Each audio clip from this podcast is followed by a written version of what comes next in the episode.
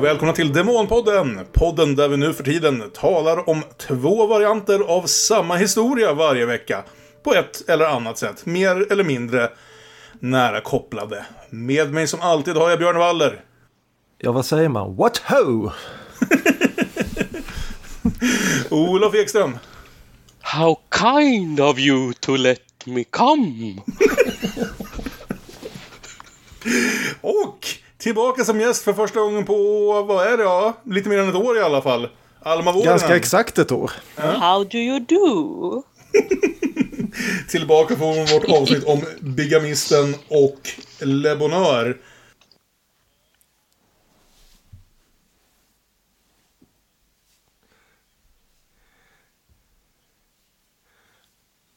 Aron kunde inte vara med oss just den här veckan, men han är säkert tillbaka, om inte nästa gång så gången efter det. Ja, vi är här ikväll för att tala om två olika filmatiseringar av George Bernard Shaws klassiska pjäs Pygmalion. En pjäs som ju trots allt har nästan 110 år på nacken vid det här laget. Nämligen Leslie Howard och, och Anthony Asquith. Kan du Björn ge mig på ett försök på hur du tror man uttalar det där namnet som jag har tänkt? Alltså det är ett engelskt namn med massa Q i. Det uttalas säkert typ Aseth eller någonting. Ja, just det. Anthony Asquith, äh, Pygmalion från 1938. Och George Cukors My Fair Lady från 1964. Två filmer som ju i stort sett berättar mer eller mindre exakt samma historia. Bara att den ena tar dubbelt så lång tid på sig och har en massa musik instoppat här och där. Ja, då är vi väl klara då med jämförelsen. mm. Som vi väl redan har avslöjat så är det ju så i den här säsongen att vi helt enkelt snurrar runt eh, bland oss ordinarie och man får välja varsitt avsnitt. Och det här avsnittet eh, valdes av Olof Ekström. Så det är väl ganska lämpligt att Olof är den som får prata lite om varför vi tittar på just de här två filmerna den här veckan. Ja, det kan ju lämpa sig och eh, jag läste den första gången som pjäs innan jag hade sett någon filmatisering för ganska länge sedan. Jag har sett båda film, de här filmatiseringarna vi ska se på idag också, men så pass länge sedan att jag var lite eh, osäker på vad jag skulle tycka om dem nu när jag eh, såg om dem. Så, så kanske inte att jag har valt dem för att, det är några, för att jag visste att det var några favoritfilmer, men eh, för att jag har för mig att det är eh, intressant att se hur en eh, hur den här pjäsen har översatts till film båda filmerna förhåller sig i, i procentuellt sett räknat väldigt nära pjäsen men, eh, men väljer eh, olika vägar på några ställen och sådär och det kan vara intressant att, att fundera på hur det förändrar tematiken i historien. Ja. Vilket det gör ganska mycket tycker jag. Ja, absolut. För det är ju två filmer som liksom, vad ska vi säga, om, inget an, om, om manuset är ganska snarlikt så är ju liksom, vad ska vi säga, stilarna de väljer att ha, hur de ser ut rent visuellt otroligt olika. En är ju ändå får man anta en ganska lågbudgetinspelning, eller i alla fall den standardbudgeten som de hade på brittisk film på 30-talet. Eh, mest utspelar sig i ett par rum som ser ganska vardagliga ut. Och den andra är liksom ett 70 mm musikalspektakel med alla färger i paletten överallt hela tiden. Så det är liksom väldigt olika stil ändå de har valt för att få fram det här. Alma, vi bjöd ju in dig till just det här avsnittet vill jag säga, därför att du vid något tillfälle visade den här för en del av gänget, inklusive Björn vet jag. Vänta, gjorde jag? Jag vill säga att Björn har berättat den här historien för mig, att vi vid något tillfälle hade filmhelg och ditt bidrag som du tog med var My Fair Lady. Är du sann? Jag minns jag har, inte det. Jag har ett vagt minne av att det var ute i Vårby hos Kalle och Fredrik. Men... Alltså det är ju inte omöjligt för jag mm. är ju sån så jag glömmer ju att jag har sett filmen. För för mig kändes det som första gången fast jag kände ju igen jag kände igen väldigt många delar väldigt mycket men det jag trodde inte jag hade sett det. Men jag är inte förvånad för jag hade en fas när jag såg väldigt mycket Audrey Hepburn. Ja. Så det, det, är säkert sant, bara att mitt minne är för kast. Okej, vad spännande. Jag trodde jag bjöd in dig för att det här skulle visa sig vara en riktig favoritfilm för dig, men då... mm. Som du gärna visade för andra människor till och med och sådär. det kanske jag gjorde. Det blir ju en mer förutsättningslös diskussion. Ja, men det blir jätteintressant. Den här gången kan vi ju definitivt sammanfatta vad heter. Vill du prata lite om uh, pjäsen först kanske, Björn? Eh, jag tänkte om både jag och Olof kanske vill det, för jag har ju också läst pjäsen innan jag såg om filmerna nu. Ja, jag gjorde faktiskt också lite ex extra förberedelser. Jag, jag läste om eh, pjäsen och jag eh, lyssnade också igenom Original Broadway Cast Recording. Just det. Som väl i och för sig har åtminstone två av samma skådespelare i de större rollerna vill jag säga. Eh, ja, men det var intressant som jämförelse. Ja, vad kul. Och, och det, jag, ty, jag, tycker det är intressant och det kommer vi komma fram till lite grann de delar som de, både liksom de delar de har lagt till för filmerna. Där det mesta Ja. förutom sångnumren ju tillkommer redan i 38-versionen. Mm. som Ja. ju är, sk- som ju, där ska vi säga, där manus faktiskt är skrivet av Bernard Shaw också. Ja, just det. Det var ju på den här tiden när Nobelpristagare faktiskt jobbade åt filmen också. Så, så mycket har lagts till där, men en del har ju också tagits bort ur pjäsen. Inte minst liksom så har väl filmerna gjorts, tycker jag i alla fall, lite soligare, lite mysigare liksom. Inte minst då 64-versionen. Jämför man med pjäsen så, så är det kanske lite problematiskt ibland om man funderar på vad Shaw kanske egentligen vill, vill, ville säga med den. Men, men det var så, alltså, det hade jag inte funderat på riktigt att han ändå var rätt involverad i 38-versionen. Ja. Vi kommer fram till det när vi snackar om slutet, men efter, när de ville ändra lite grann i slutet så var de tvungna att återanvända repliker från tidigare i filmen specifikt därför att de hade lovat honom att inte ändra ett ord i det han hade skrivit. de sa inget om att återanvända repliker. Det är ju intressant för att jag tror just att eh, vi kanske ska vänta lite innan vi, innan vi faktiskt börjar jämföra sluten eh, för, för detaljerat. Det kanske blir för konstigt hopp. Men eh, någonting säger man ju ändå att Shaw inte skulle ställa upp på hur någon av de här filmversionerna slutar. De avviker ju på ett, från hans, hur hans pjäs slutar på ett sätt som han offentligt eh, har gått ut och kritiserat. Eh, Det, det kan man lugnt säga att han gjorde. Ja. Han, det, det, det var inte bara, filmerna var inte de första som började ändra på det här naturligtvis. Utan det ändrades ju redan i många av eh, originaluppsättningarna. Den här pjäsen sattes Ja. ju upp första gången 1913. Så den hade ju gått på teatrar världen över ett bra tag innan den blev film. Och den hade även blivit film flera gånger innan den här 38-versionen kom. Bland annat då i Holland och i Tyskland. Och den hade också blivit ett Three Stooges-avsnitt. Det var då rätt vanligt att uppsättningarna ändrade slutet till ungefär det slutet som vi ser i filmerna också. Och då var det en eh, impresario som talade om för Mr Shaw att My ending makes money, you ought to be grateful. Och Shaw svarade Your ending is damnable, you ought to be shot. Så inte superglad med det hela. Nej. Nej. Nej, vi eh, pratar mer om slutet om en stund då, tycker jag helt enkelt. Eh, Men ska, ska jag sammanfatta handlingen bara jättekort eller? Pygmalion slash My Fair Lady. Eh, Vi har en man med fonetik som yrke och hobby, Higgins, som slår sig ihop med en man som bara har det som hobby, Pickering, för att förvandla en blomförsäljarflicka som heter Eliza. Hon har ett så kallat outbildat uttal, men hon ska förvandlas till en fin flicka av de här två herrarna. Och det går fint. Och överklassen framstår som de blåsta får vi hela tiden visste att de var. Och Eliza fäster sig vid Higgins och Pickering men tröttnar till slut på att de behandlar henne som ett verktyg i sin hobby och inte som en människa med känslor och eget människovärde. Och där kan vi börja diskussionen. Jag har en stor fråga som jag tycker är kanske mer den mest intressanta, eller en av de mest intressanta, vad ska man säga, mer övergripande frågorna för mig. Är Mm. det här en romans eller en fråga om liksom att få en ny fadersgestalt med tanke på hur hennes existerande är? Det är ju en bra fråga och det är någonting som filmversionerna definitivt eh, komplicerar till det mer än... De gör ju det till mer av en romans än vad jag tror var meningen i pjäsen från början. Så som jag tolkar pjäsen när jag läser den och även vad Shaw själv har sagt. Och samtidigt så kan man ju undra om Shaw riktigt insåg vad det var han skrev. För det är inte så att det är liksom de enbart för, förhåller sig som far och dotter eller som liksom eh, chef och anställd.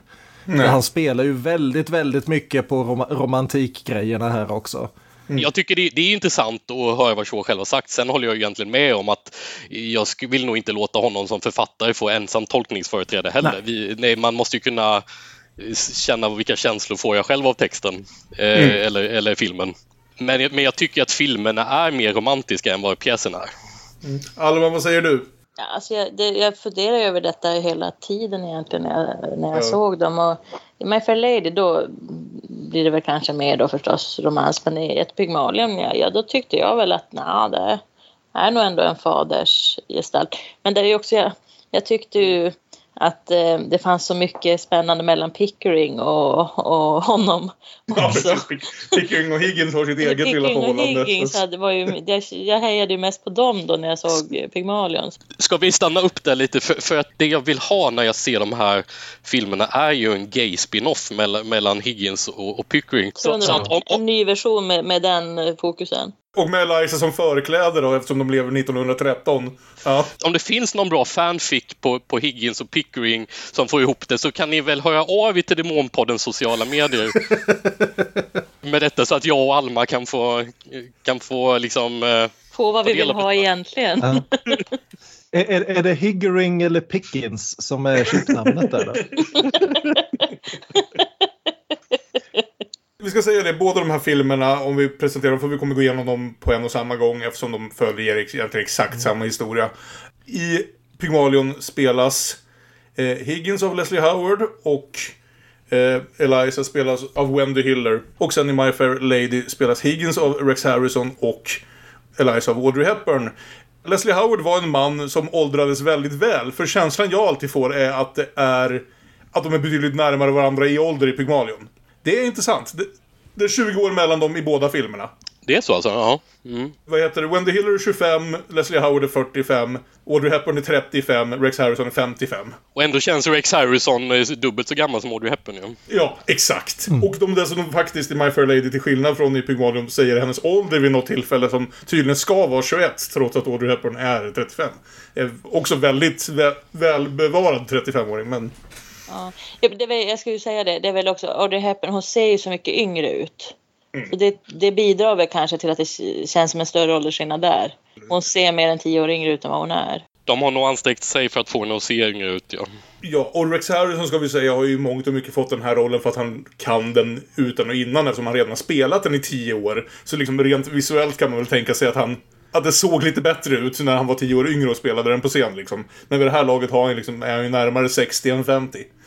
Eh, Vilket ju gör att, att jag väldigt gärna vill få det till ett, vad ska jag säga, fader-dotter-förhållande hellre än ett romantiskt förhållande. För det blir lite Ja. för creepy då. Och, Ja. och, och jag är med Alma eh, i, i eh, vad jag tror du sa, att jag ser det också mer i så fall som ett eh, fader-dotter-relation. Det är lättare med Leslie Howard att se det som så. Det blir mer romantiskt i musikalen, i hur den är mer glättigt berättad och den har mer av ett romantiskt skimmer över sig.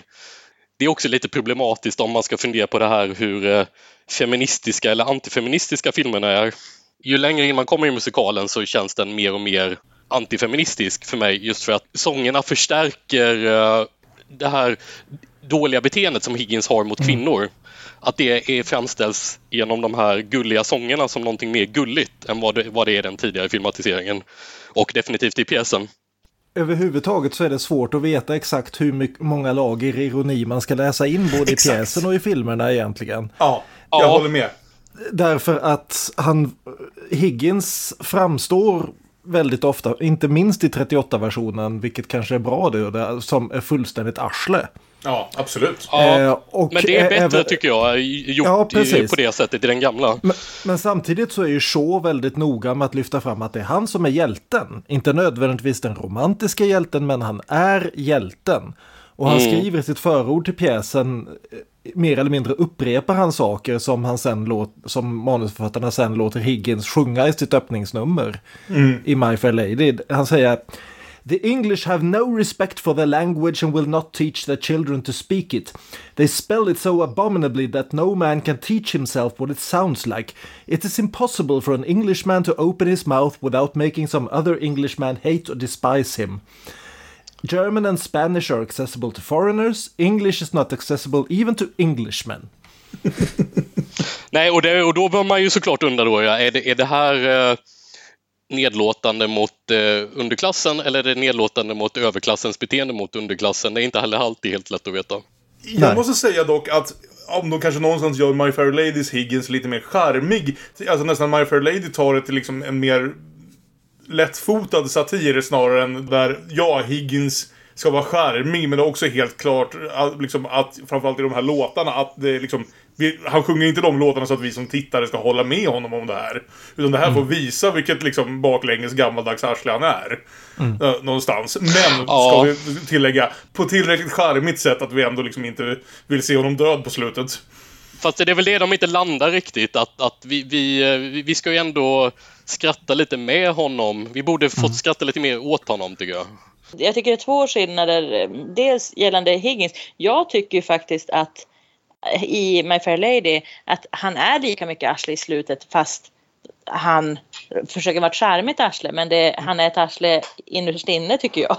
Mm. Så att jag tycker det blir mer så att han, han blir slisket, han liksom ska eh, vara så charmig Eh, och det hör väl ihop med hur, hur, han spelade då jämfört med i Pygmalion så är han arslet rakt igenom och jag kan uppskatta att han arslet rakt igenom då istället för att försöka eller istället för så som jag tyckte det kändes som att han skulle vara det här charmiga arslet som nästan är farligare på många sätt. För att han, är, ja. han gör ju precis samma saker, säger exakt samma saker.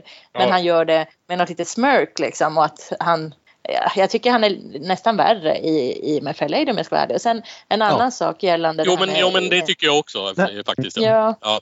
det var det och sen gällande kärleksaspekten. Så jag tycker stor del i hur att jag tyckte My Fair Lady var mycket mer romantisk än Pygmalion är hur Audrey Hepburn spelar i slutet jämfört med hur Wendy Hiller spelade i slutet. Mm. Därför de, de börjar ju på ungefär samma men jag tyckte de skilde sig åt i hur de tolkade rollen ganska Absolut. mycket när de kommer till slutet. Och då och det handlar väl om tiden också förstås när ja. det gjordes och, och så men att hon, ah, hon blir som jäkig liksom i, mm. mot sluttampen där att hon, hon vänder sin karaktär åt det hållet och att det då jo. blir mer romantiskt men då tänk, och det är väl också en del i att jag tycker att, eh, att han Higgins i My Fair Lady är värre för då känns det som att det är han som har orsakat det. Mm. Mm. Nej men absolut, jag gillar egentligen allt det här med den här filmen, äh, de här filmerna och den här pjäsen att det, det, är väldigt svårt att veta vart man ska tyda den. Ja, jag tycker det är det som gör den fascinerande. Den lyckas med konststycket att säga flera olika sak, motsägande saker samtidigt. Mm. Jag tycker båda de här filmerna landar, landar det oftare än de inte gör det. Jag tycker Pygmalion gör det något bättre. Mm. Just därför att den måste se lite, lite realistisk ut också. Den kan inte vräka på med grädd, liksom pastellgräddtårtor i varenda bild.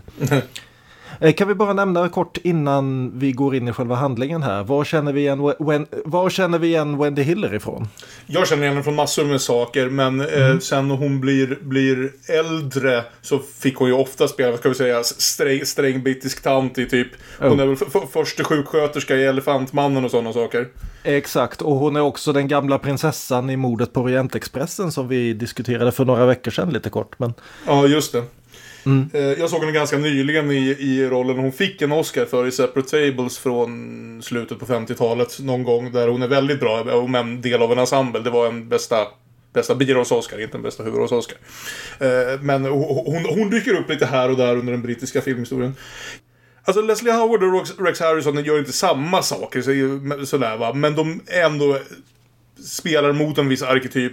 Det som är så otroligt fascinerande är att jag tycker att Wendy Hiller och Audrey Hepburn spelar Eliza på så totalt olika vis. Där liksom Wendy Hiller ligger mycket närmare någon slags, vad vi ska säga, realism om man så vill. Verkligen försöka hitta liksom mm. vem den här personen är. Medan Audrey Hepburn är en sån jävla filmstjärna ut och in. Så hon spelar de stora komiska ögonblicken. Hon, precis som Alma säger, va, hon vet precis hur hon ska spela för att få till romantiken. Även om den kanske inte är tydlig i manuset. Eh, och sådana saker. Va? Så att jag tycker båda två gör ganska fantastiska insatser, men de satsar på väldigt olika saker. Eh, My Fair Lady är ju breda, ska ju vara bredaste möjliga underhållning för alla som kommer. Mm. Det var liksom 1964 års största film på alla sätt och vis. Så de ska ju fungera på lite olika sätt skulle jag vilja säga. Ja.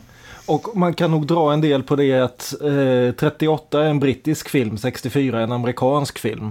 Mm i brittiska filmer så är arbetarklassen fattig. I amerikanska filmer så är arbetarklassen pittoresk.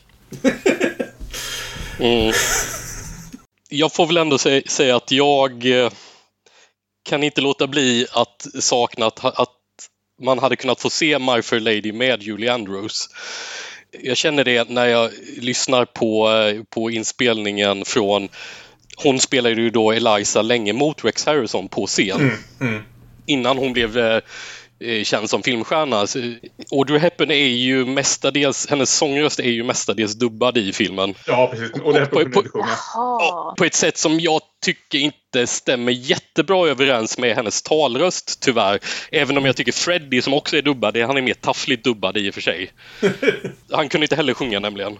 Han spelar Freddie i filmen. I någon sång, bland annat Just You Wait tror jag, så sjunger Audrey lite grann själv och den här sångdubben sjung, sjunger lite grann och det, det clashar väldigt konstigt. Ho, ho, and three again. Ho, ho, ho. Just you wait. One day you'll be famous, or be proper and prim. Men jag, men jag tycker eh, framförallt när jag lyssnar på Julie Andrews sjunga och hör hur hon också, även om det är bara är sångnummer på skivan, hur hon också skådespelar med sin röst bara i de sångnumren, så låter det så vansinnigt mycket bättre. Att jag eh, jättegärna hade velat se det. Sen så när hon då inte fick den här rollen och nog blev jättebesviken över det så fick hon ju Mary Poppins istället och det var väl, det var väl bra det i och för sig, för den gillar jag ju väldigt Det är ju mycket. hennes Oscar, så det var hon säkert nöjd med. Ja. Aha. Vad roligt, för jag visste inte detta så jag undrade verkligen över eh, och det här om det var hon som sjöng eller inte. Och, och så det kunde, inte- kunde, inte sjunga Ja. det är samma sak i Funny Face skulle jag Ja. säga. Eller sådär. Det, Okej. Men varför, varför tog de inte någon som faktiskt kunde sjunga för Freddie kan jag ju då undra för det känns ju som en så förhållandevis li, liten roll. Ja, för, ja, för Freddie menar du ja. Ja, det kan jag undra över också. Alltså, för Audrey Hepburn förstår jag det, för Audrey Hepburn var världens största filmstjärna i världens Det var ju för att sälja biljetter. Ja. Att, Ja. eh, Ja, ja, ja För- absolut. Och för att hon är så fantastisk på den här typen av romantisk kemi och liksom humor. Men sen... Det var ju väldigt vanligt att dubba folk alltså. Det hade ju hänt precis bara några år tidigare. Natalie Wood i West Side Story sjunger ingenting själv. Nej, men jösses, den här Ja. den ska jag se snart. Oj, oj, oj. Men, men ytterligare en sak innan vi lämnar det här med dubbningen så, så läste jag också om att eh, alltså Rex Harrison fick ju upprepa då sin roll eh, som han hade gjort succé mot Julie Andrews på scen och han fick ju ändå följa med till filmversionen. Medan de andra skådisarna då huvudsakligen eh, skulle dubba sig själva för att det skulle bli bättre film av det och sen lypsynka när de stod framför kameran då. Så vägrade tydligen Rex Harrison att göra det. För han säger, jag talsjunger inte på samma sätt eh, två gånger så att jag måste göra det liksom live. Det märker man väl också kanske att han är mycket bättre på skivan än vad han är i, i filmen. Det, jag vet inte om det är något mer av personerna vi behöver prata om innan vi går in på liksom eh, handlingen i båda de här filmerna som är samma handling. Eh, Leslie Howard blir ju världsberömt avskydd året efter det här i Borta med vinden när, när ingen i hela världen vill att Vivian Lee ska landa med honom istället för, vad heter det, Clark Gable.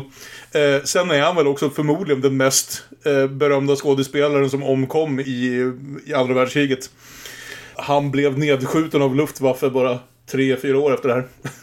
Ja, och det ryktas dessutom att han blev nedskjuten av Luftwaffe därför att han hade en livvakt med sig ombord som var ganska lik Winston Churchill. Och ryktet säger att Luftwaffe sköt ner dem därför att de trodde att det var Winston Churchill ombord. Just det.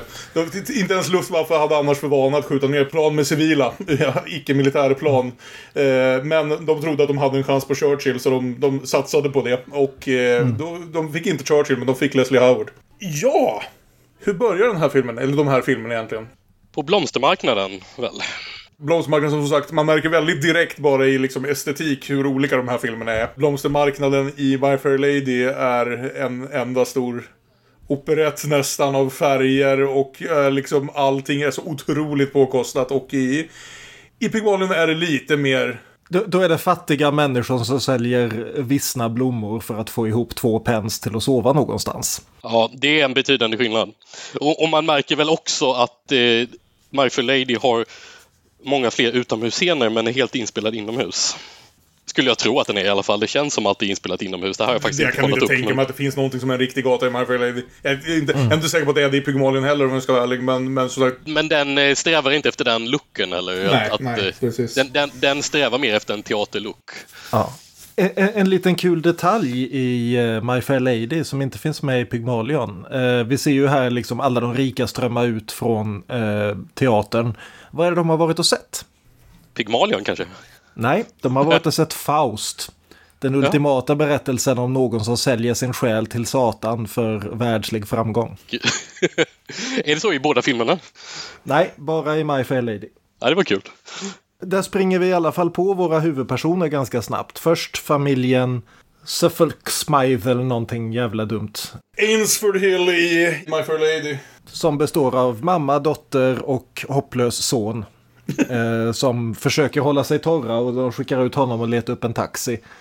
Och där springer vi då också snabbt på eh, Eliza som säljer blommor och Henry Higgins som står och antecknar allting alla säger vilket gör att folk tror att han är polis.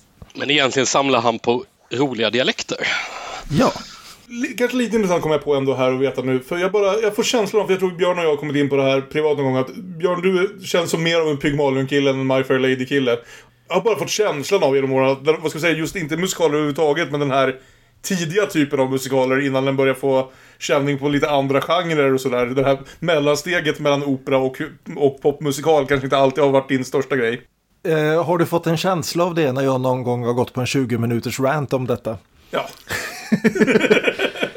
Jag har liksom bara svårt för att ta till mig hela den här genren med liksom människor som står inför kameran och plötsligt brister ut i sång. Och alla andra reagerar som, jaha, han sjunger. Ja, men det var väl trevligt.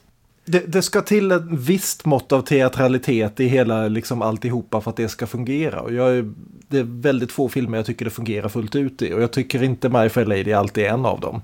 nej. Jag tycker, Jag tycker generellt sett musikalnummer funkar bäst i såna sådana här, monologer. Det vill säga Som de här Shakespeare-soliloquierna. När, när, när en karaktär ensam i ett rum ska förklara vad han tänker.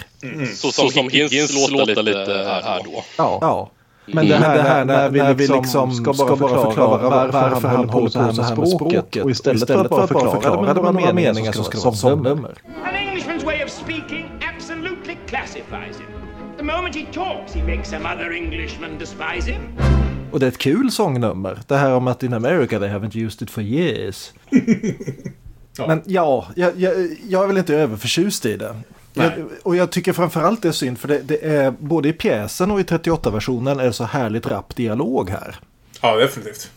Och att eh, My Fair Lady då liksom drar ner på den dialogen för att få plats med ett par sångnummer istället. Säkert de så mycket som drar ner på den som att de bara lägger till det också. För det är ju roligt att uh, My Fair Lady är bra exakt dubbelt så lång för att få in eh, vissa delar av pjäsen som saknas och, och såklart all, all musik. Jag för min del är ju liksom stor förespråkare av de här gigantiska musikalerna som fanns. Det här är ju verkligen, de är ju verkligen inne på sista andningen här liksom. Sound Music kommer året efter. Men sen så typ tre år senare så, skriver, så sätter de upp Hair på Broadway och efter det liksom musikalen en annan grej lite grann. Mm. Så, så jag är så jävla svag för allt det här och det är väl orsaken till att jag i slutändan ändå föredrar My Fair Lady för det är väl bara en ren smaksak men jag älskar de här gammaldags produktionerna där liksom varenda bild ser ut att ha kostat en miljon kronor och alla färger är där och allting bara liksom... Jag, jag, jag blir wowad av spektaklet på ett sätt som jag inte riktigt kan hjälpa. Eh, samtidigt som jag liksom är väldigt öppen för att höra ren kritik i hur, hur My Fair Lady förändrar historien på vissa sätt och så vidare. Om Pygmalion någonstans ska vara en historia om, om verkliga förhållanden, klassförhållanden eller könsförhållanden eller vad man nu vill så är det såklart att Pygmalion som film känns ett steg närmare verkligheten. Det finns ingen verklighet i My Fair Lady lä- längre. Men det är inte heller riktigt därför jag tittar på den känner jag. Och det är väl just det du avslutade med där som gör att jag gillar Pygmalion bättre än My Fair Lady. Även om jag är nog hyfsat med dig i att gilla gamla musikaler så tycker jag att Pygmalion berättar den här, just den här historien bättre. I eh, analysen av eh, klass och kvinnors roll i samhället och så vidare. Men om jag ska lyfta fram en sak som jag till exempel gillar med musikalen. Alltså jag gillar ibland när, när den blir överdådig men det inte förstör berättandet eftersom det är just hur den berättar historien lite fel ibland som jag kanske då stör mig på. Så, så, så tycker jag om till exempel hur My Fair Lady expanderar helt onödigt men, men ganska härligt hur den expanderar Mr Doolittle-karaktären väldigt mycket. Han är ju så jävla härlig. Jo, Det är superhärligt och, och det, det expanderar på något som grundpjäsen och den första filmen inte har brytt sig så jättemycket om. Men, eh, men det är fortfarande i samma anda och eh, han som spelar Mr Doolittle i, i, i My Fair Lady är he, helt rätt där och skäl situationen gång på gång och blir en eh, jag vet inte om han blir en jättemycket djupare karaktär men han blir en intressantare karaktär som ibland blir nästan löjlig men som balanserar väldigt bra på gränsen att inte bli för löjlig. Stanley Holloway var ju också med, så tror jag, hela vägen på, på Broadway så att säga. Så precis som Rex Harrison hade han varit, varit i den här i åtta år vid det här laget så han kunde rollen. Så det är en, det är en del av musikalspektaklet som jag kan lyfta fram som jag ändå verkligen gillar. Det. Ja, nej men han är absolut den bästa punkten med filmen tycker jag. Det han, han stjäl filmen. Alma, är det Audrey Hepburn-faktorn som väger in för dig här eller vad är det som avgör om du får föredra den ena? Jag vet inte riktigt vilken jag föredrar. Jag, jag uppskattar dem för vad de är, de olika. För jag, jag är med mm. dig, Kalle, annars att jag, jag gillar ju de här överdådiga musikalerna. Jag har, okay, jag har inte riktigt tagit mig igenom hela den nya Cats. Men nästan bara för att jag råkar, råkar gilla musikaler. Men den var lite, det var lite för illa. Men hur som haver, en av mina favoritscener i My Fair Lady det är när de kommer till Ascot. Och de, ni vet de här, alla var svartvita och de står och, och liksom gör någon slags koreografi bara för att ja. det är snyggt. Ja, och det tyckte jag var mm. skitmaffigt och, och snyggt liksom. Så det, det är ju de där stunderna jag älskar verkligen. Ja, det är det som jag älskar med, det, med den. Men är det, ska jag titta till vad som faktiskt kanske berörde mig lite mer och provocerade mig lite mer så är det kanske Pygmalion ändå. Så, för mm. där lyckades de på något vis toucha mer på, ja men som du säger, vad, vad är det här med kvinnorollen och klassrollerna? Jag tycker nästan han, pappa Doolittle jag tyckte han var skitbra i Pygmalion också, även om ja, det var en mindre roll där. Han är inte så dålig han, där, det är, det är helt sant. Han berörde mig väldigt mycket där faktiskt. Eh, så att jag, vilken som jag, jag tycker om mest, ja. ska jag se om någon så ser jag om My Fair Lady. Men ska jag prata om någon kanske jag ska prata om Pygmalion då. Perfekt så ungefär jag känner också. ja, det, det, ja, det är intressant ja. Just apropå den här eh, koreografin som du nämnde där Alma, så är ju en av mina favoritscener i My Fair Lady, det är den som kommer efter hela den här blomstermarknaden scenen. När liksom natten har gått och alla har gått hem och så börjar solen gå upp igen och alla måste släpa sig till jobbet igen. Och vi får den här scenen där först några stycken går ut på ett helt tomt bygge av Piccadilly Square och fryser på plats och så kommer några till, fryser på plats och så håller vi på så tills alltihopa är befolkat och, och London plötsligt börjar myllra som är liksom på ett trollslag. Mm. Det är en oerhört snygg scen. Ja, jag älskar det. Ja, verkligen. Jag tyckte faktiskt i My Fair Lady så tyckte jag inte att, alltså visst, några av sångerna eh, hänger sig fast, men jag tyckte inte sångnumren var det som jag uppskattade, utan det var koreografierna, de här lite maffia, mm. liksom stordådiga grejerna, inte sångnumren i sig kanske alla gånger. Nej, nej, som sagt, det är, ju, det är ju en tid av musikaler innan liksom breakaway pophits. Allting är ju antingen i stort sett komiska monologer fast till musik eller stora balladnummer. Det är liksom de två genrerna vi har någonstans vid det, här, vid det här tillfället. Jag tycker det finns några några låtar som sätter sig ganska ordentligt. Eh, sådär. Men det finns absolut ett par, ett par, ett par pratsjungna nummer i mitten där som, mm. eh, som inte är sådär jätteminnesvärda kanske. Får vi prata lite allvarliga saker? Eh, det kan vi väl göra. Den karaktären vi inte nämnde här när vi träffar huvudpersonen, det är ju då överste Pickering. Som ju är liksom den, den kanske mest sympatiska karaktären i hela filmen egentligen. I bägge filmerna. Och kanske just därför är mest problematisk. För vad är han för någonting? Jo, men han är, han är ju överste i Indien. Han är medskyldig till ett av de värsta jävla folkmorden som utfördes under eh, brittiska imperiet. Nu är det en sån här tolkning som liksom man behöver anstränga sig lite grann för att hitta. Men vi har ju ändå här en pjäs skriven av en irländare, en irländsk socialist dessutom, och en irländsk socialist som var för eugenik, för att göra det ännu lite mer komplicerat. Toppen. ja. Som handlar om att brittiska imperiets undersåtar, oavsett var de bor, måste lära sig att tala korrekt engelska, för annars räknas de inte som riktiga människor. Både Pickering och Higgins omnämner ju faktiskt Eliza som som något som inte är real people vid några Nej. tillfällen. Jag säger inte att det är det som är temat för, för historien. Men det är ju väldigt mycket liksom en historia skriven ungefär samtidigt som Rudyard Kipling skrev, ja, några år senare som Rudyard Kipling skrev The White Man's Burden och så vidare. Det här är brittiska imperiet på sin höjdpunkt när allting ska anpassas till att bli den perfekta medelklass eh, brittiskan. Jag ville bara lyfta upp det liksom och säga att det, det finns där, det finns ja. mer där i 38-versionen, det finns mycket mer där i 38-versionen. Och just därför tycker jag att My Fair Lady är så lurig. Just att den spelar upp allt det här och låtsas inte om att den gör det. Nej. Eller kanske inte ens märker att den gör det. Jag, jag, jag tänker, såklart naturligtvis, nu pratar vi liksom om ett verk från 1913 i grunden, att mm. man kommer aldrig undkomma vissa saker som inte känns mm. helt kosher idag. Ibland får jag känslan av att det är därför de nästan uppar antalet stunder när eh, Pickering och Higgins beter sig som totala arslen. Alltså, de ändrar inte replikerna, men de ändrar hur replikerna framförs. För att mm. få oss att inse oftare vilka simpla arslen de egentligen är. Jag tror att det är nästan den metoden man har försökt använda för att inte liksom ändra pjäsen i texten, utan bara vart man lägger tonvikten kring hur de mm. märks. För jag menar visst, Higgins är alltid ett arsle, ska, ska alltid vara. Det är liksom en stor del av historien jag tycker direkt de påpekar att han är totalt blind för hela den här situationen mer i My Fair Lady. Rex Harrison görs till mer av en, mm. vad ska jag säga, till en buffoon tidigare och oftare. Ja, samtidigt så är det Pygmalion som är tydligare med, inte minst i det här första mötet med hans mamma då. Mycket tydligare med att alla andra tycker det också. Vi, vi har det, en av karaktärerna som försvinner lite grann i My Fair Lady, det är ju hushållerskan. Ja. Ja, just det. Som ju både i pjäsen och i 38-versionen flera, flera gånger sträcker upp Higgins. Så, liksom, liksom, nej, nej Snälla, Snälla du, du, måste, du måste faktiskt, faktiskt knäppa, knäppa skjortan. Nej, men, nej, men ta, ta på, dig byxor när du kommer ner till, nej, men, nej, men sluta svära så jävla, så jävla mycket. mycket. Uh, might I ask you not to come down to breakfast in your dressing gown? Or not to use it as a table napkin if you do. And will you please remember not to put the porridge saucepan onto the clean tablecloth? Ja, precis. I både pjäsen och i 38-versionen är det väldigt tydligt att han är ingen gentleman. Han nej, är en nej. gentleman av födseln, men han beter sig fan inte som en. Han är en drassut, han är en slashas det finns ju lite i My Fair Lady när de kommer till den här, till Ascot och han överraskar sin mamma. Hello, what a disagreeable surprise. Hello, mother.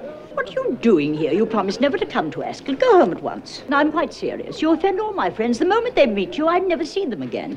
Där är han ju väldigt så här, övertydligt buffoon också, eller liksom ja. icke-gentleman just i den scenen eh, på Ascot. Men annars ja. så håller jag ju ja. verkligen med, för det, det syntes ju inte alls lika mycket i i med Lady-versionen. Förutom just där kanske då. Mm. Ja, han, han, dyker upp i tweed och tweedhatt medan alla andra går i frack och liksom balklänning. Det är major faux pas.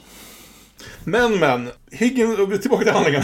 Higgins och Pickering träffar Eliza. De finner varandra i sin intresse för olika dialekter. De är båda två stora inom fältet. Och eh, Pickering slår vad med Higgins om att han inte kan jobba så mycket med Eliza att hon får ett så perfekt uttal och ett sånt perfekt beteende att man skulle kunna missta henne för en prinsessa på sex månader där va. Det är för att det här hände sig på den tiden när två engelska gentlemän inte kunde träffa varandra utan att slå vad om någonting dumt. Exakt! det... och, och båda två uppenbarligen har så lite annat för sig att de bara kan ta sex månader på sitt liv och säga att ja, nu är det, det också. här vi gör. ja. Vilket nästan är lite av en kommentar i sig själv att överklassen helt klart har inte så jävla mycket att syssla med egentligen. Jo men det måste det väl vara.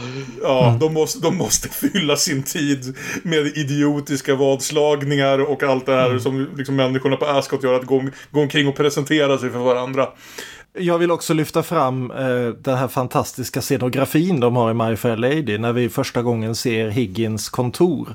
Och han har en hel mm. vägg fylld med stämgafflar. Vem fan behöver så många stämgafflar?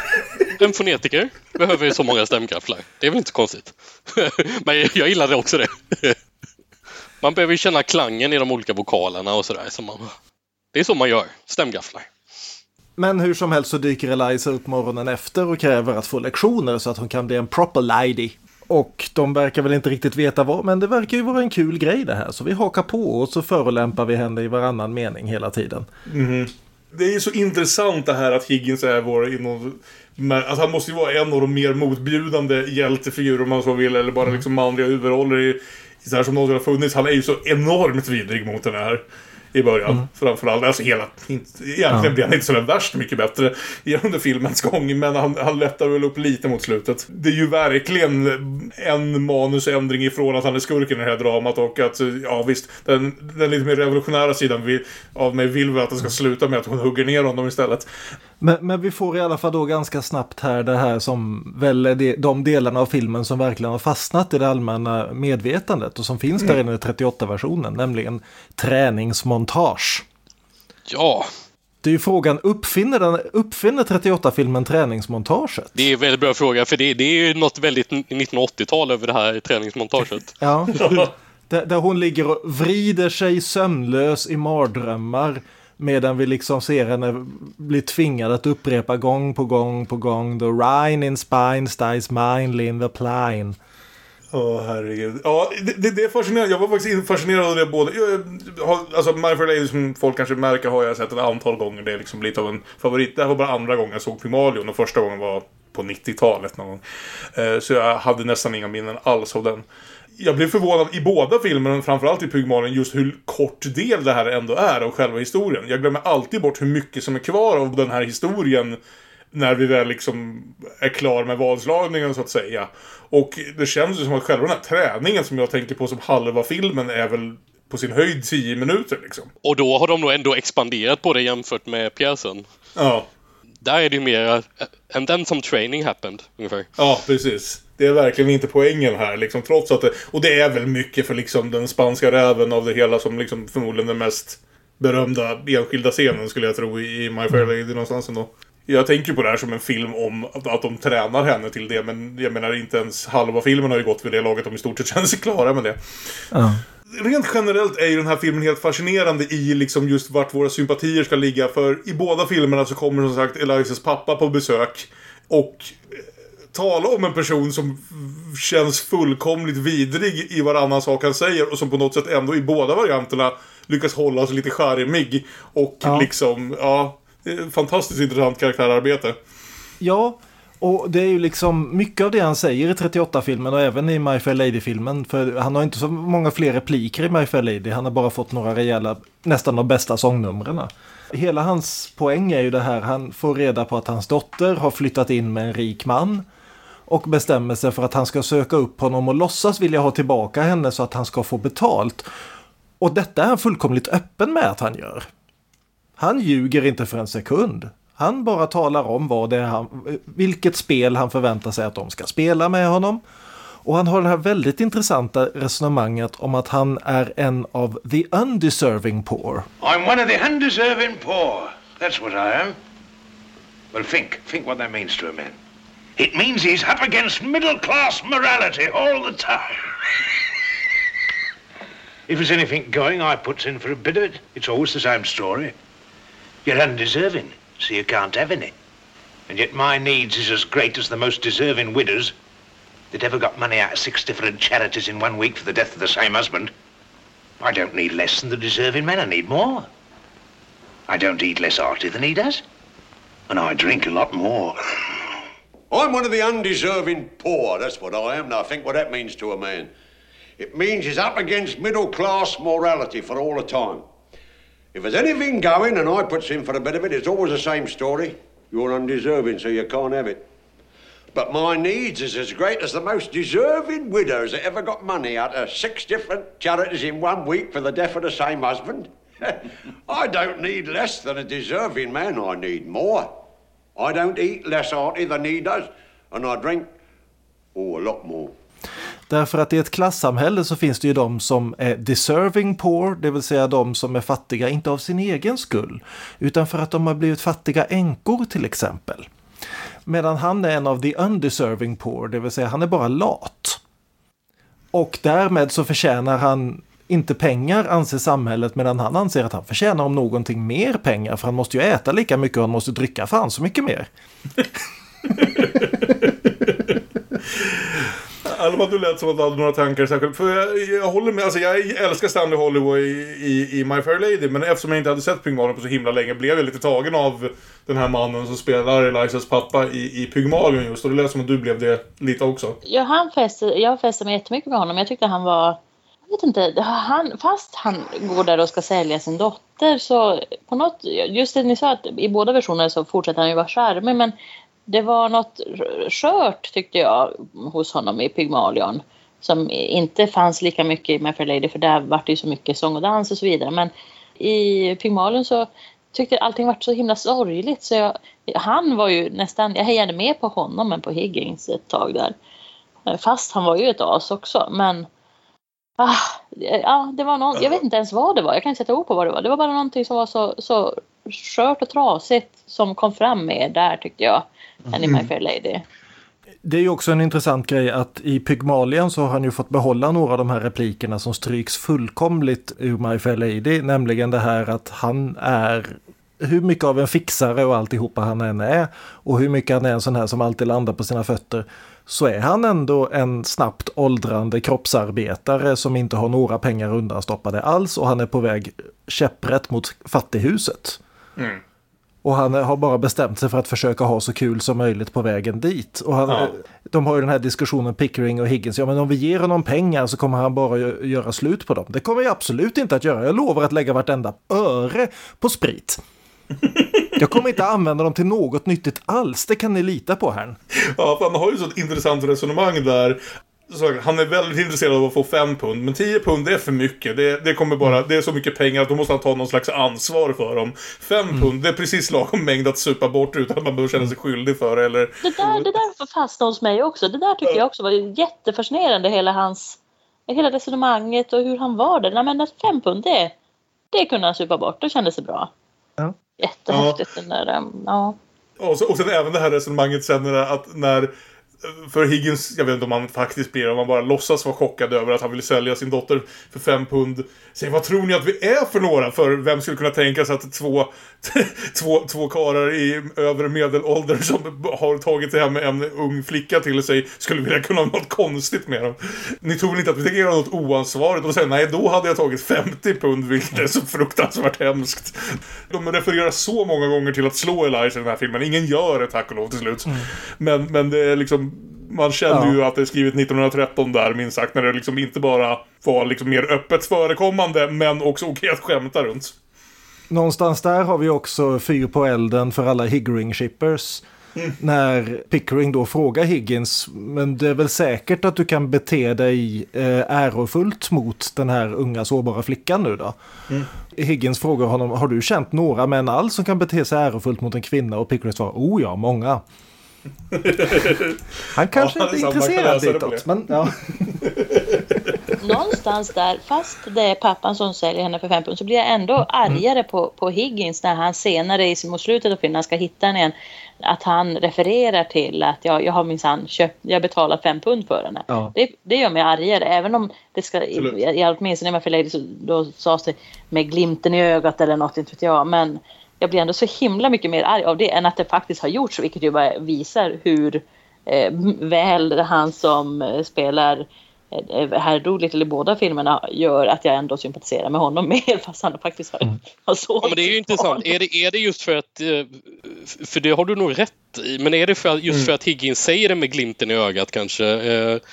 Eller har han något mer ansvar för, för att han har inte samma desperata situation? Det är ju det här som gör det otroligt fascinerande. Så att Higgins är ju ta mig fan mer av en skurk under större del av filmen än vad han är någon slags liksom tragisk eller eh, rolig, rolig hjälte någonstans. Han beter sig ju fullkomligt jävla vidrigt och jag tror det just den balanseringen av det, nästan Higgins som någon slags konstig antihjälte som gör att jag återkommer till den här mer än många andra musikaler, för nu tänker jag främst på My Fair Lady. Det är, det är en väldigt knepig balansgång de går där och de landar ändå någonstans där jag aldrig riktigt vet vad jag känner. Varannan gång jag ser den som sagt vill jag att det ska sluta med att Eliza hugger ner honom. Och varannan gång så, så, så, så är jag okej okay med, med saker så som de spelas ut. Eh, men det finns ju stunder när han driver mig fullkomligt jävla galen alltså. Men för att komma vidare lite grann i handlingen. De, efter den här första uppsättningen eh, med träningsmontage så, så, när hon har lärt sig att uttala, uttala engelskan rätt så skickar de ju henne på bjudning till morsan. I Pygmalion. I Pygmalion och till Ascot i My Fair Lady. Vilket ju är den roligaste scenen i båda filmerna, ärligt talat. Ja, Bå ja. Båda skådespelerskorna, alltså Wendy Hiller och, och Audrey Hepburn, gör det här så fantastiskt mm. roligt. Ja. Och eh, då, då, kan vi också nämna att Wendy Hiller blir det här den första britt att någonsin säga bloody i film. Goodbye, all. Excuse me, Miss Doolittle, but uh, would you be walking across the park? Because if so, I... Not bloody likely. I'm going in a taxi. Man glömmer bort vilket starkt svärord det var på den här tiden, som sagt. Hon lyckas ju för en stund åtminstone för, lura överklassen med sitt då, fina uttal. De undrar vem är den här förfinade personen? Men, men spårar ur efter ett tag med hjälp av innehållet i sina historier. Ja. När hon snurrar in på sin faster som dog trots, och, och en halmhatt som försvann som fasten hade lovat till Eliza. My aunt died of influenza.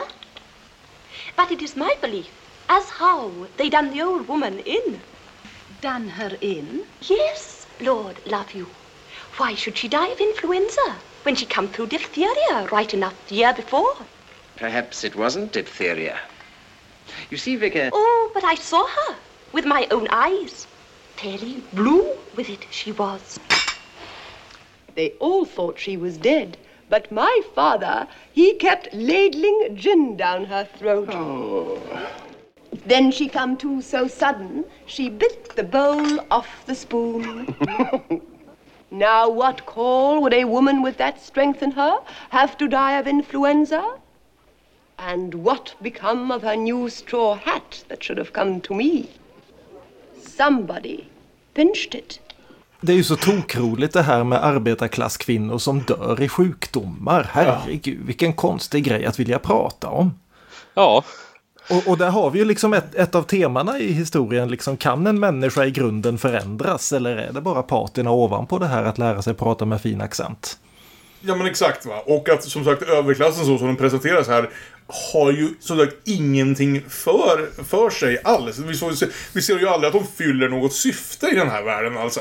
Mm. Det vi i alla fall ser är ju att de på underklassen har jobb med att sälja blommor och som sagt någon, några referenser till att hennes pappa har varit liksom kroppsarbetande. Men mm. de gör ju för fan någonting. Det finns mm. ingen av dem som vi träffar ur överklassen som någonsin ens liksom refererar till något, vad som skulle kallas för någon slags riktigt jobb. Förutom att Pickering har varit i Indien och, och skjutit bruna människor. Liksom. Det dras ju ett steg längre än så för det förklaras ju att det till och med är fult att vilja göra någonting. Alltså ja. den här eh, familjen med Freddie och så vidare. En gammal överklassfamilj som har fina titlar men inga pengar kvar. Och nu blandas det ihop lite i huvudet på mig eh, men jag vet, i pjäsen görs ju det väldigt tydligt i alla fall att mm. det är så. Jag tror väl att det framkommer i filmerna också. Inte så mycket, inte i My Fair Lady. Där är, där är, där är det nog mindre, ja det är sant. I, I Pygmalion görs det ju en grej av att de hänger utanför teatern men de har inte råd att gå på teatern.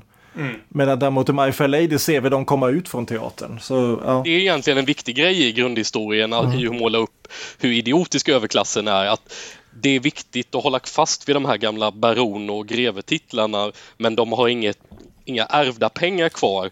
Men det är de kan inte heller ta ett jobb för det är fult och då riskerar de att smutsa ner sina titlar som är det enda de har kvar och så vidare.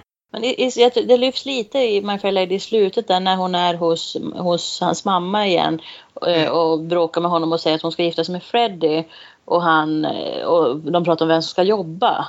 Och att hon ja. säger men Freddie ska inte, du, ska inte klara av att jobba men Nej, hon precis. ska jobba för att försörja honom. Ja. Och då kommer det fram att han inte har så mycket pengar ändå. Mm. Nej, precis, precis. Det, det, det händer en del intressanta saker här i båda filmerna tycker jag alltså. Och det, det är inte skrivet på näsan, vilket väl jag någonstans ändå tycker om. Hela den här historien hade ju liksom kunnat löpa en mycket simplare bana någonstans känner jag. Man känner ju mm. hur en mer tillrättalagd variant hade liksom fungerat. Framförallt här i andra halvan för det är ju det som också jag tycker gör den lite intressant. Att vi har en väldigt tydlig handling med att de ska försöka få en att bete sig på ett särskilt sätt. Och de har sex månader på sig att göra liksom klassisk narrativ struktur.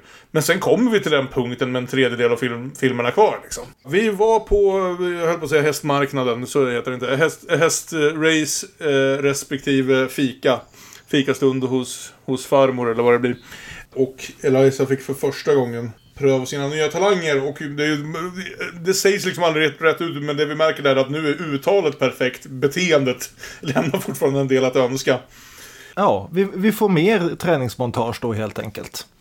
Det saknas nästan lite i, vad heter det, My Fair Lady. De klipper lite den biten, vad, vad, vad hon, hur hon utvecklas mellan liksom gång ett och gång två. Det går väldigt fort där. Nej, men det är mest liksom, hon misslyckades, men då kommer hon säkert lyckas bättre nästa gång. Vi, vi, vi, kan nämna i och för sig att eh, en grej som My Fair Lady tycker jag gör bra, även om de sumpade mot slutet, är ju att Freddy faktiskt får lite mera karaktär än han har i pjäsen och i 38-versionen. Att han får ett helt eget sångnummer till exempel. Jag gillar hans ballad. Ja. I have often walked down this street before But the pavement always stayed beneath my feet before det är ett lyft. Det märks lite väl tydligt att han är dubbad. Och jag stör mig lite på sånt. Men eh, det förstår jag, det kanske inte alla gör.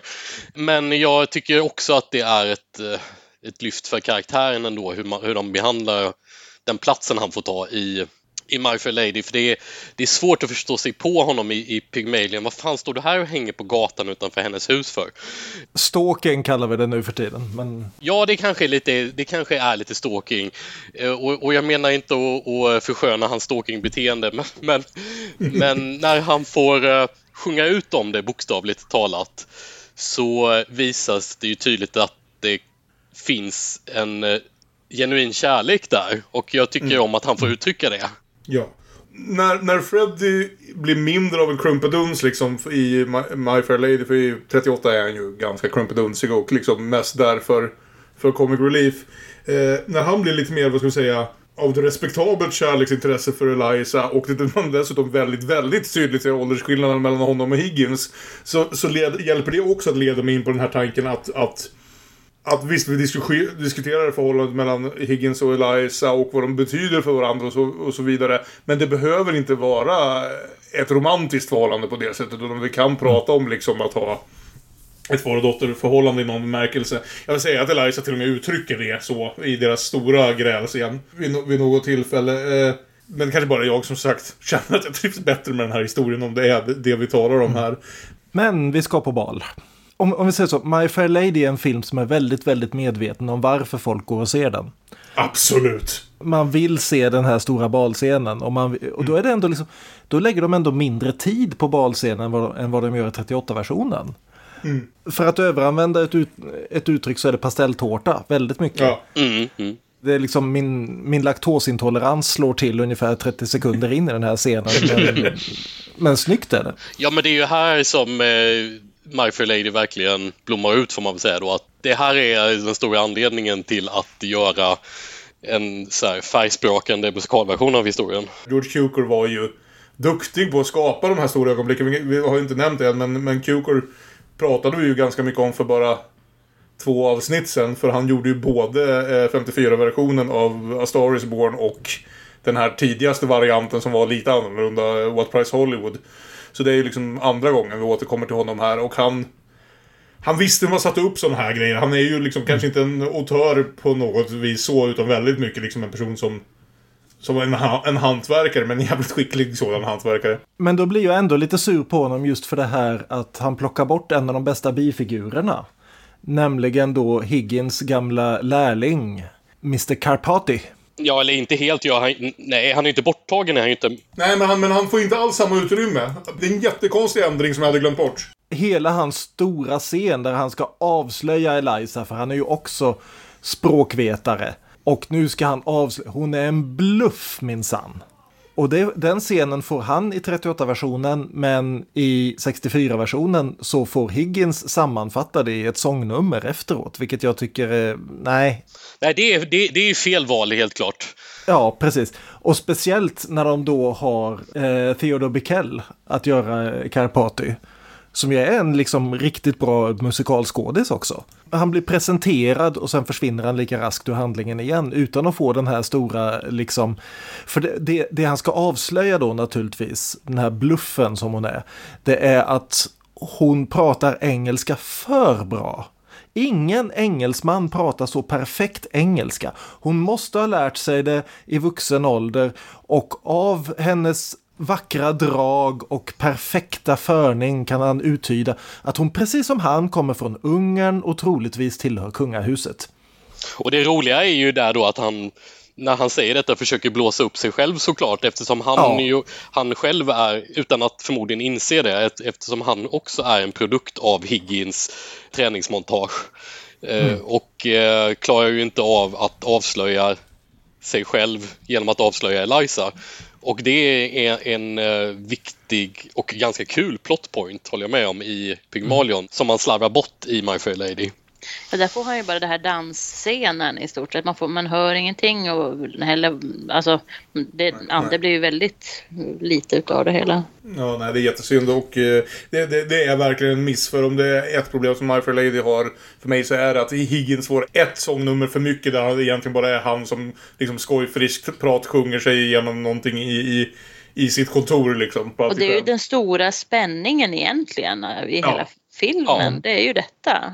Den behöver ju en, en bättre upplösning. Ja. Men istället så kommer vi till Higgins och Pickerings stora kärleksballad när de ska omfamna varandra i sin kärlek till, till, till varandra om hur bra de är. men du gjorde ju det där så bra, men du gjorde ju det där andra så bra. Och jag blir så glad när jag ser dig. Ja, mm. de är ja. otroligt nöjda med vad de har genomfört här det är så fascinerande så att vi har kommit så här pass långt i filmen ändå och att liksom det är det här som får mig att känna att den ändå måste vara så medvetet satirisk mot allt det här att de verkligen, ingen av dem tänker på henne som en person än. Utan hon är bara ett objekt de har lyckats förändra. De har lyckats förfi förfina och slipa på, på ett objekt så att det har blivit ett mycket snyggare objekt. Ja. Och, och det visar hur, hur storartade de är som män. Jo, precis. Och, och det slutar med att Eliza får totalbryt på Higgins och skäller ut honom efter noter och har den här riktigt bra repliken som är liksom att I sold flowers. I didn't sell myself. Now you've made a lady of me. I'm not fit to sell anything else. I sold flowers. I didn't sell myself. Now you've made a lady of me, I'm not fit to sell anything else. Hon har ett par riktigt jävla skarpa repliker här Eliza som väl mm. liksom verkligen hjälper med att eh, inte bara se den här filmen som, eller den här berättelsen som en produkt av sin tid utan just att det, det är en satir av mm. de här människorna, av det här klassförhållandet i någon, i någon bemärkelse liksom. Mm. Och i My Fair Lady, alltså det må vara superövertydligt och så men det var en väldigt vacker, ändå väldigt fin scen, vacker scen tycker jag. I hela det här när de håller på och hyllar varandra och sen så hur hon mm. kliver längre och längre bak i bakgrunden i sin fantastiska klänning med de här smyckena. De, som har gjort kostymen i Fair Lady, oh wow. Mm. Hon, alla hennes kläder är helt otroligt. Men där just hon i den här mm. otroliga klänningen och med kappan då utanpå kliver längre och längre bak. Även om det är superövertydligt så tyckte jag ändå att det var en väldigt fin scen så. Den här scenen är ju någonstans den dramatiska höjdpunkten för, för båda ja. våra huvudskådespelerskor skulle jag säga. Både Wendy Hiller och Audrey Hepburn är ju fantastiska i den här stora grälet. Även den här repliken som finns i båda filmerna är en, där hon verkligen klär av den här fortfarande skillnaden mellan dem efter sex månaders samarbete. Do my clothes belong to me or to Colonel Pickering? What the devil use should they be to Pickering? You might want them for the next girl you pick up to experiment on. All I want to know is what belongs to me and what doesn't. My own clothes were burnt. What's it matter? Why need you start bothering about that in the middle of the night? I want to know what I may take away with me. I don't want to be accused of stealing. Stealing? Och han förklarar att allting tillhör dig förutom juvelerna, de har jag hyrt. Och hon omedelbart tar av sig juvelerna och ber honom stoppa dem i fickan för hon vill inte bli anklagad för att någonting ska försvinna. Och han förstår det inte. Nej.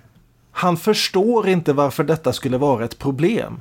Därför att hon, hon är fortfarande den som i början av filmen var livrädd för att polisen skulle skriva upp henne för, för liksom tiggeri. Därför att då är hennes liv slut. Mm. Och det här är samma sak. Liksom. Om han ringer polisen så kan han bura in henne på vatten och bröd på 20 år utan, utan att hon har någonting att sätta emot. Det finns väl en, en del av den som liksom kan undra lite vad, vad, vad det var hon väntade sig när hon kom till det här. Hon, det var ju ändå liksom, hon sökte ju upp Higgins för att få hjälp med alla de här sakerna. Och hon har i någon bemärkelse fått det. Men det är ju också det här att liksom att den här klassresan som hon har gjort som är baserad inte på egen önskan eller att hon har kommit till pengar och så utan som är egentligen liksom mest på, på ytan lämnar henne utan en mm. plats i något av samhällena. Det är det som vi ser sen med hennes pappa om en stund också det här va att det finns något slags halvsteg mellan arbetarklass och överklass där man helt plötsligt befinner, inte befinner sig någonstans. Det hon eh, ville var väl att komma mm. någonstans lite, inte lika långt utan hon ville ju kunna jobba med, i en flower shop och allt vad det nu var. Ja. Eh, och att liksom det här som hon nu har nått det, det är för mycket. Hon kan inte ens ja. hon kan inte hantera. Var, var är hon? Vem är hon nu?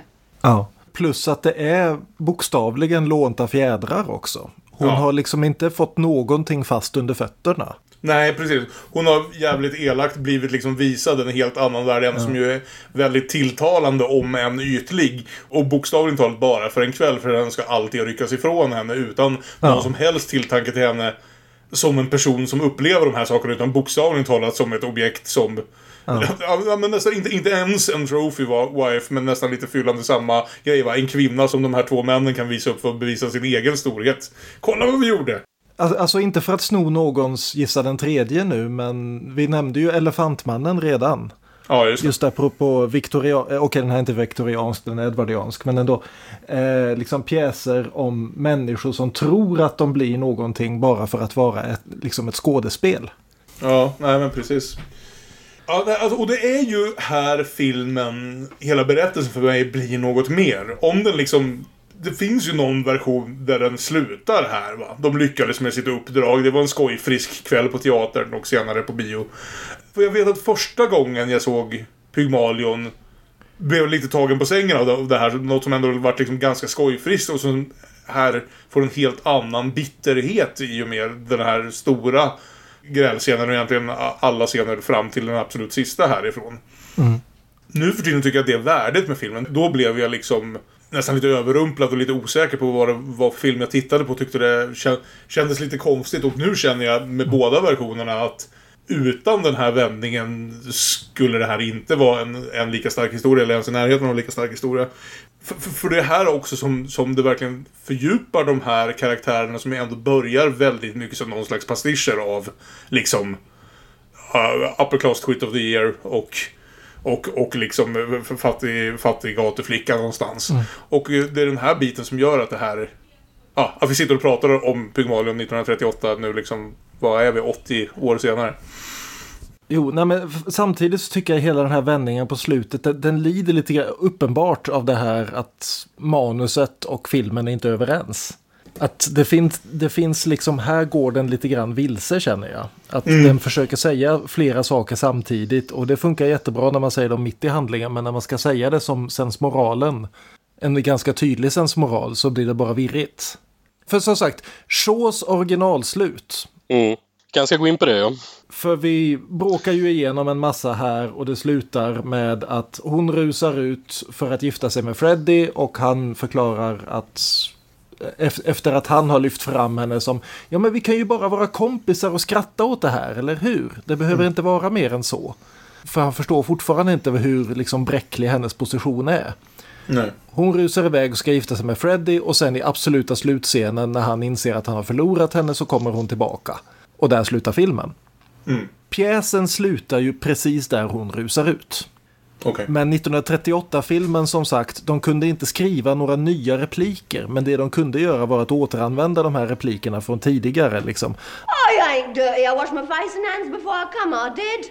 I wash my face and hands before I come, I did. Och i, i My Fair Lady så får då Rex Harrison det här outhärdliga sångnumret I've grown accustomed to her face som liksom får henne att låta som, eh, lite som Ja, just ja, jag hade ju en jättefin matta där hemma. It really tied the room together. Jag kanske borde försöka få tillbaka den där mattan. ja. Det är inte direkt att han har fått en ny, ny uppskattning för henne som en människa, utan det är verkligen, det var så praktiskt när hon var här. Men jag tycker att det finns liksom någon slags satir, alltså det är någonting i det här att han är mm. så fruktansvärt inställd. Han, han känner riktiga känslor inom sig, men han har ingen mm. aning om hur han uttrycker det inifrån sitt jävla skal. Så jag måste säga att jag tycker, håller inte riktigt med om, om din mm. hårda kritik mot det, utan jag jag tycker Rex Harrison spelar det här som en människa som har varit så djupt instängd i det här liksom dels ja, dels det klassbenägna men också just det här verkligen att, att han och det jobb han gör är viktigare än allting annat och att människors känslor är väldigt långt ner på prioriteringsskalan. Och när han för första gången börjar känna något för en annan person, förutom Pickering såklart, eh, så är det sjukt förvirrande och helt i strid med allt han har känt hela det här slutet i My Fair Lady, att det funkar för mig, hänger på den där sekunden mellan att han hör I washed my face and hands I did. Han har ett ögonblick innan han drar ner hatten och säger Eliza where's my damn slippers. Där man ser att det liksom brister för honom. Det går upp för honom vad det är han inte har fattat tidigare någonstans. Mm. Och han, och det tar honom, men han låter bara släppa fram det i typ tre sekunder. Och sen mm. återgår han in i det här men jag är inte en person som kan ha de här... Absolut, man kan hävda det. Och jag, jag tycker inte nödvändigtvis att Shaw har hur torrt på fötterna som helst heller. Jag menar, om man läser pjäsen i de flesta tryckningar så avslutas den med en tio sidor lång essä av Shaw som går ut på det här är vad som egentligen hände efteråt. Eliza gifte sig med Freddie, de är idioter bägge två, de klarar inte av att driva en blomsteraffär. Ska jag, ska jag läsa upp ett citat där som jag skrev upp från det här efterordet? Eh, för det var ju så, precis att Shaw hade börjat störa sig på att det var så många som gick och såg pjäsen och tolkade det mm. som att eh, Eliza skulle bli ihop med, med Higgins. För man skulle säga att slutet är ju framförallt i pjäsversionen ganska öppet skrivet på den punkten. För att mm. Shaw inte ville skriva folk på näsan men sen när han tyckte att folk gjorde fel tolkning av pjäsen så skrev han ändå folk på näsan. Och så skrev, skriver han så här då i det här efterordet. What is Eliza fairly sure to do when she is placed between Freddie and Higgins? Will she look forward to a lifetime of fetching Higgins in slippers or to a lifetime of Freddy fetching hers? There can be no doubt about the answer. Unless Freddy is biologically repulsive to her and Higgins biologically attractive to a degree that overwhelms all the, her other senses, she will, if she marries either of them, marry Freddy. Oh. Så det var Shaws tolkning. Men sen, sen om jag ska säga ändå, om man struntar i vad Shaws, hans liksom åsikter i efterhand för en stund, så tycker jag ändå när jag ja. läser pjäsen och ser filmerna att även om jag nog gillar hyfsat den här eh, I've grown accustomed to her face så saknar jag någonting. Jag tror inte slutet är tillräckligt för mig så som Kalle beskrev. Det jag får med mig när jag läser pjäsen som är bättre är att Eliza protesterar mot Higgins behandling av henne så som vi känner igen från filmatiseringarna. Mm. Och målar upp den här bilden av hur bra jag kommer klara mig utan dig och varför jag inte behöver mm. dig längre. Först då i pjäsen så erkänner ändå Higgins att han faktiskt inte bara har vant sig vid hennes ansikte utan att han behöver henne. Tolkar jag det som.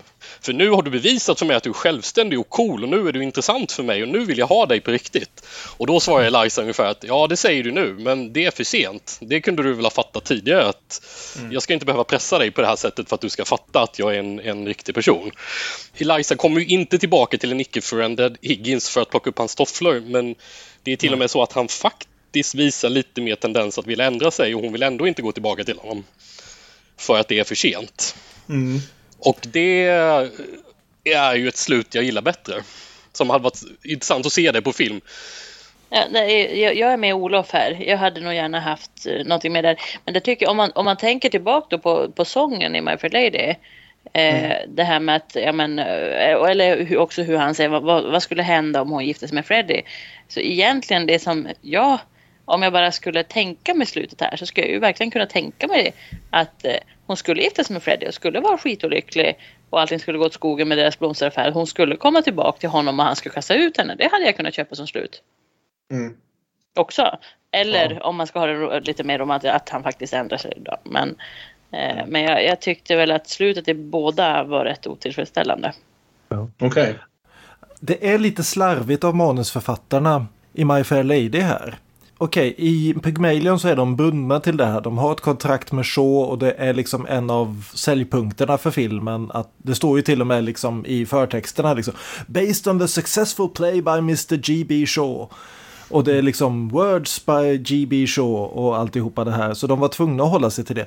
My Fair Lady hade kunnat mildra det här en hel del. Men istället ja. väljer de att upprepa ordagrant hela det här replikskiftet. De hade kunnat göra liksom eh, Higgins lite mer apologetisk. De hade kunnat... Ja. Det, det, är också det här konstiga att Freddy försvinner spårlöst i slutet av My Fair Lady. Ja. I, I Pygmalion så är han ju med i slutscenen där han plockar upp Eliza i bilen och kör iväg och det sista vi ser av henne då är att hon tittar sig om över axeln. Och, och kollar, kommer han att hinna ner Higgins och hinna stoppa oss? Och det är väldigt otydligt om hon är rädd för det eller hoppas på det. Ja, det. Med, med, medan däremot i My Fair Lady så försvinner han spårlöst efter den här lilla den här scenen där hon rusar ut i huset och hånglar lite med honom och sen eh, försöker återvända till sitt gamla liv och inte kan det.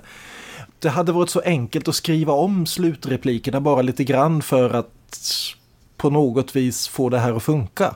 Jag tror jag är så fascinerad av att det här är en gigantisk storfilm som alla älskar, en riktig crowdpleaser och den ändå har så mycket såna här liksom eh, tvetydiga osäkra karaktäriseringar. Jag tror det är det som gör att det är den här jag kommer tillbaka till mer. För som sagt, jag gillar hela den här gigantiska musikalgrejen.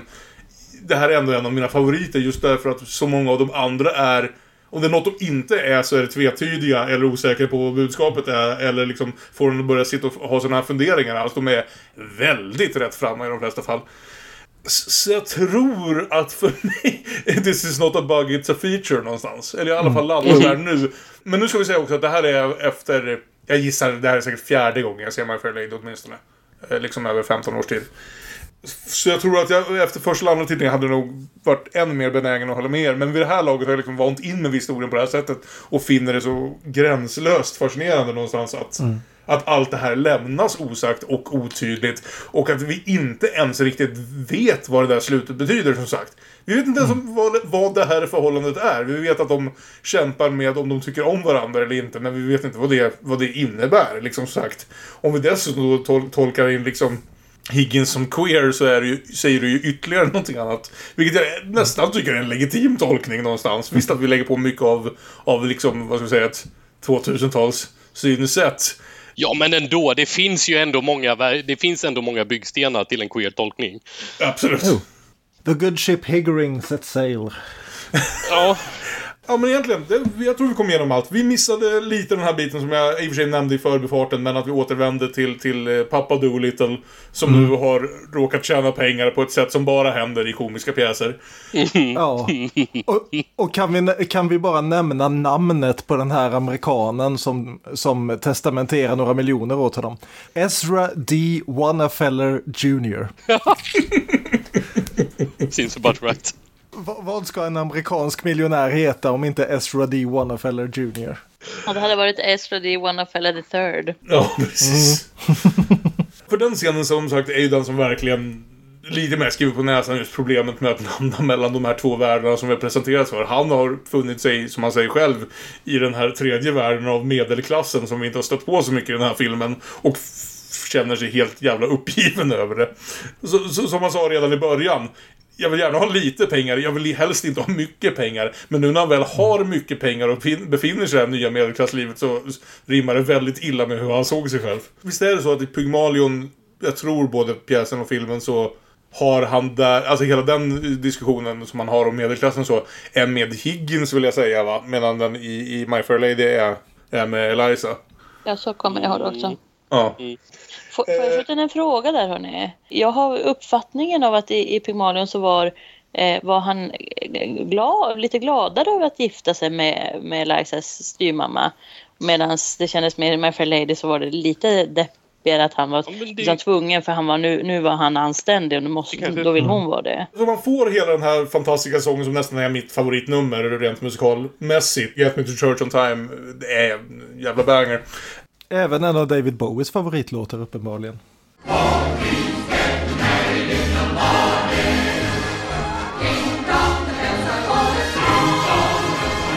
Drug me or jail me, stab me or mail me, but get me to the church. Get him to the church. For God's sake, get me to the church on time. Get me to the church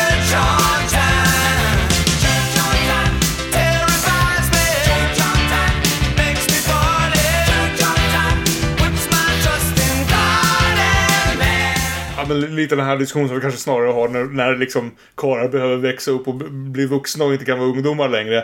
Att en, en sista festkväll med grabbarna innan jag måste börja ta livet på allvar. Och att det är något väldigt bitterljuvt över det.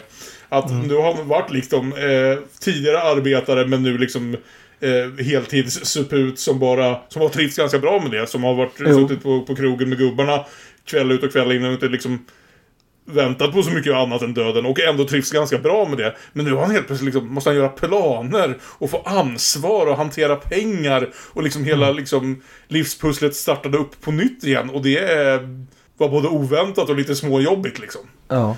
I pjäsen så nämner Eliza att hon har haft, jag tror det var åtta styvmödrar. Så han har ju uppenbarligen inte varit någon som hållit sig till en kvinna genom livet liksom.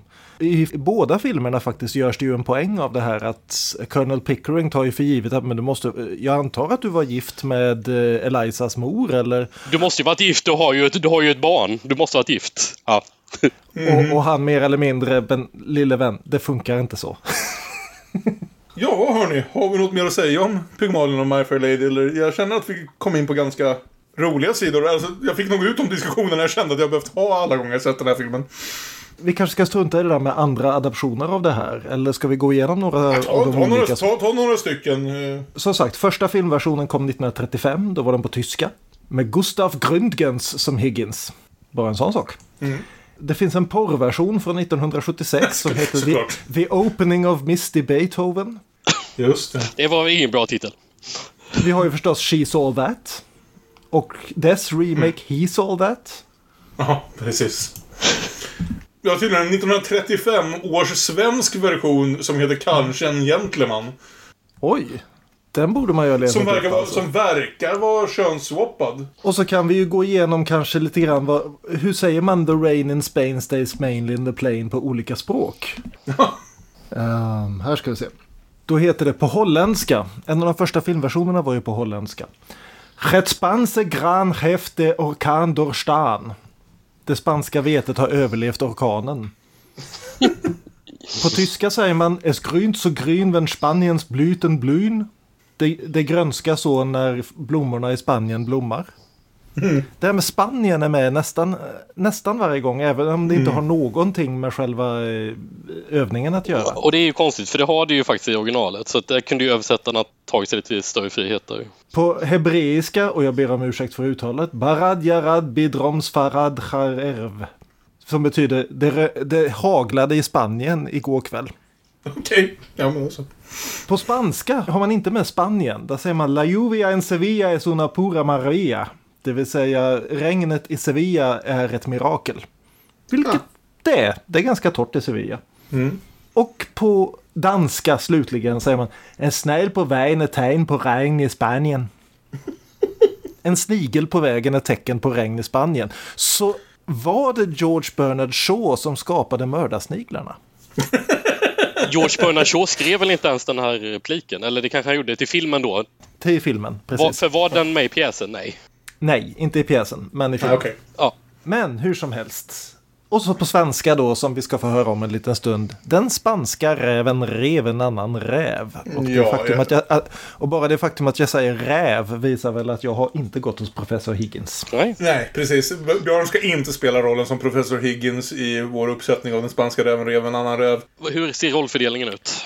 Jag tror det är så att Aron ska få vara Higgins och jag kan få vara Eliza så att jag kan återkomma till den här varianten som jag vet jag berättade att jag har sett på Östgötateatern någon gång, nämligen med My Fair Lady där där det hemska dialog, dialekten som behöver övervinnas är såklart östgötska.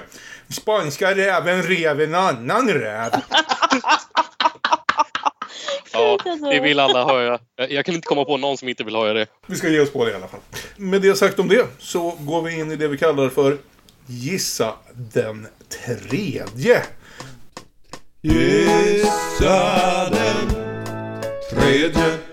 Det här är ju delen där vi alla rekommenderar varsin film eller tv-serie eller bok eller någonting annat som vi ja, drog kopplingar till från Pygmalion och My Fair Lady. Och det är väl bara trevligt att låta gästerna börja. Så Alma, vad vill du rekommendera våra lyssnare? Jo, men då vill jag faktiskt rekommendera en reality-tävlingsserie eh, som jag ser just nu på HBO Max eh, som heter Legendary. Eh, och varför kopplar jag detta till det? Jo, men därför att de eh, håller på med ja, voging kan man googla lite mer om om man vill. Hur som haver, vi tar det kort. Eh, det finns ett nummer i säsong två eh, tror jag det är, där de faktiskt har ett, eh, en, en av tävlingsgrupperna gör ett, ett dans och nummer med inspiration från My Fair Lady. Den här serien råkar ju vara jättebra så mm. när jag då inte hade någon, inte tänkt ut någon koppling så tycker jag det här är ett jättebra tillfälle att rekommendera tv-serien Legendary för alla som råkar eh, gilla den typen av reality-tävling.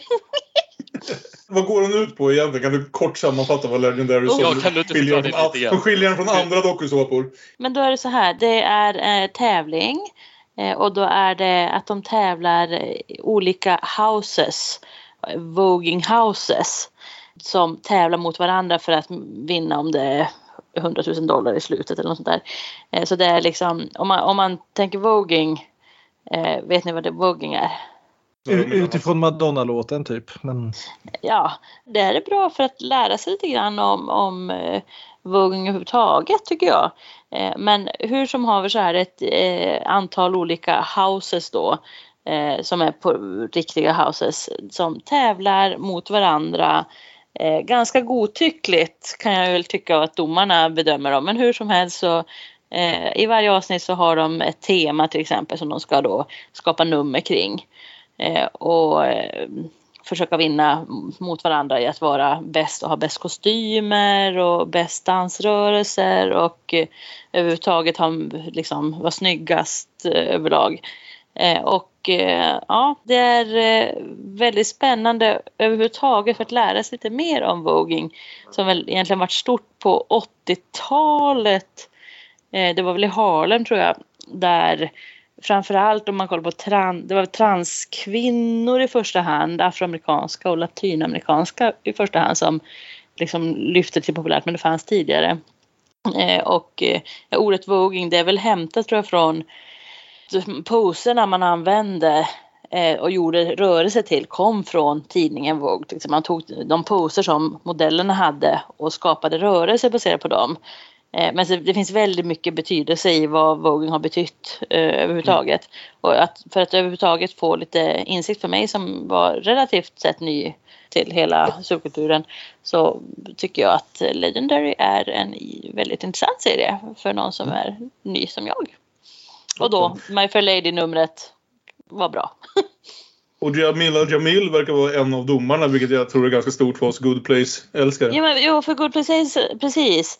Det är inte helt oproblematiskt att hon är det. Hon är producent också tror jag. Men det kan man prata väldigt länge om. Okej. Toppen. Uh, Olof? Jag tänkte att jag skulle föreslå Vingar ner från 1916 ah. av Maurits Stiller. Som är, eh, idag brukar beskrivas som den första gay-spelfilmen, även om det är väl, det är väl hyfsat subtilt men kanske ändå inte. Jag menar man var tvungen att dölja det lite för det var 1916. Det är en film som har restaurerats ganska nyligen som tur var. Den en sån här som man länge ansåg var förlorad tills man upptäckte att den låg och drällde i någon bortglömd garderob i Norge vilket inte känns som första gången jag hör den bakgrunden till att man hittar förlorade filmer. Så vi, vi cineaster har våra oorganiserade grannar att tacka för mycket.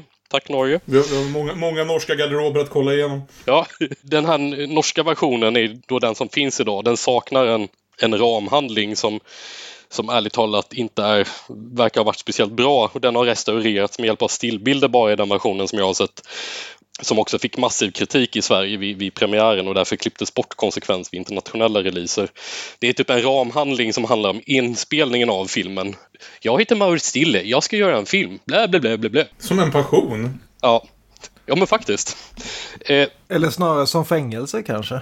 Ja, ja just det. Ja, så är det kanske ja. Själva filmen finns, eh, huvudhandlingen finns mestadels bevarad och handlar om en, en äldre konstnär som tar sig an en mycket yngre lärling som också får stå modell för en spektakulär skulptur, det vill säga Vingarne, som den äldre konstnären håller på att jobba på. Och det uppstår en kärleksrelation definitivt mellan dem. Och det, det är väl den ganska etablerande moderna tolkningen som sagt, men jag tror att folk tänkte så även 1916. Och den bygger på en roman som är mycket mer eh, öppet homoerotisk. Och eh, konst konstnären, den äldre, börjar ganska snabbt blanda ihop känslorna för sitt största verk och för lärlingen och börjar så småningom förlora greppet om båda och stöter bort lärlingen in i armarna på en rik kvinna som förstås förstör allt eftersom hon inte förstår vad män egentligen behöver. Och det, är en, det är intressanta paralleller till Pygmalion för det här temat om skapande och kan man äga det man skapar och om det här man har skapat är en annan människa kan man då förvänta sig att ha någon slags ägandeskap till den människan. Och Mm. Nej, det kan man ju såklart inte, men, men det vill man nog lite grann i alla fall. och den, den eh, tematiken finns eh, mycket där. Den är public domain.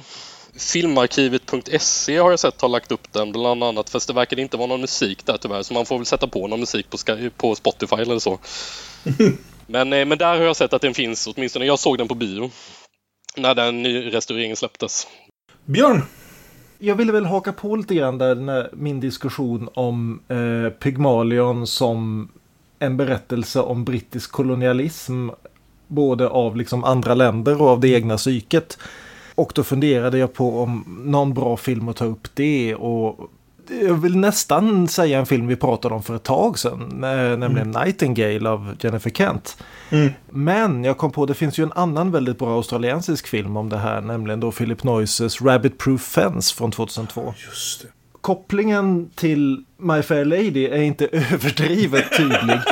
även om, på det. Även om just själva första 20 minuterna är verkligen liksom Pygmalion. Det handlar alltså om tre stycken urinvånarsyskon eh, som tas ifrån sin mamma eftersom de är halvblod. Och därmed kan kanske deras barn, blir, eller barnbarn åtminstone, bli nästan som riktiga människor om vi bara avlar dem tillräckligt bra. För det här är Australien på Checks Notes 1930-talet.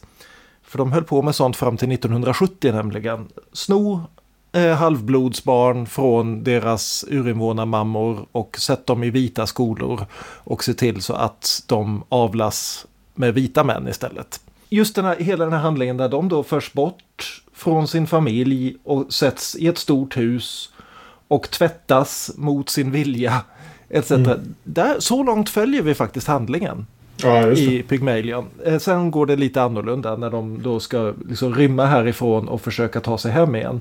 Men just det som jag gör att kopplingen ändå är där, det är att professor Higgins i den här filmen eh, spelas då av allas vår favorit, Kenneth Branagh. Du kommer inte få några jubel ur mig om det. Nej, som gör sin absolut mest återhållna filminsats någonsin. Mm, okay. En Kenneth Branagh som inte spelar över, bara det. Därför att han spelar då professor Higgins i det här fallet, nämligen den här australiensisk-brittiske eh, funktionären vars jobb då är att förklara för kameran hur viktigt det är att de här nästan människorna faktiskt lär sig att bete sig som folk så att vi kan avla bort den här avvikelsen från den vita rasen och hur vi verkligen kan rätta till dem och hur vi kan på något vis skapa så att de nästan kan bete sig, även om de inte är riktiga människor så kan vi lära dem att bete sig som riktiga människor. Och han är så allvarlig med detta och han är så seriös och han tror på det så stenhårt. Det är en hemsk film, inte minst därför att den är baserad på sanna händelser och vi får faktiskt liksom en voiceover och till och med en kort film av dem som faktiskt var med om det 70 mm. år senare. Just hela den här idén om att vi kan rätta till människor bara vi kan få dem att bete sig som britter.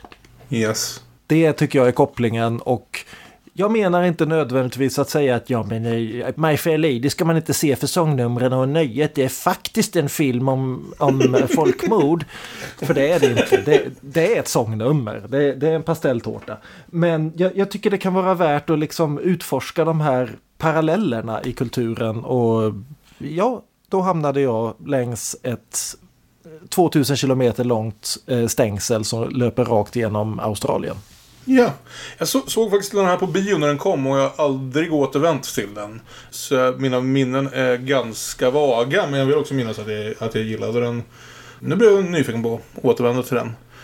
My Fair Lady var faktiskt inte den enda färgsprakande musikalen som, från 1964 som jag såg den här månaden. Utan eh, jag återvände även till, för första gången på säkert 20 år, eh, till en annan musikal som inte heller följer riktigt mallarna utan eh, försöker loda lite djupare. Och jag tittar på Jacques Demys eh, Paraplyerna i Cherbourg. Mm -hmm. Som är... Eh, tar hela den här liksom verkligen amerikanska musikalestetiken av att, ja, som om, om Björn fick beskriva det, liksom en pastelltårta.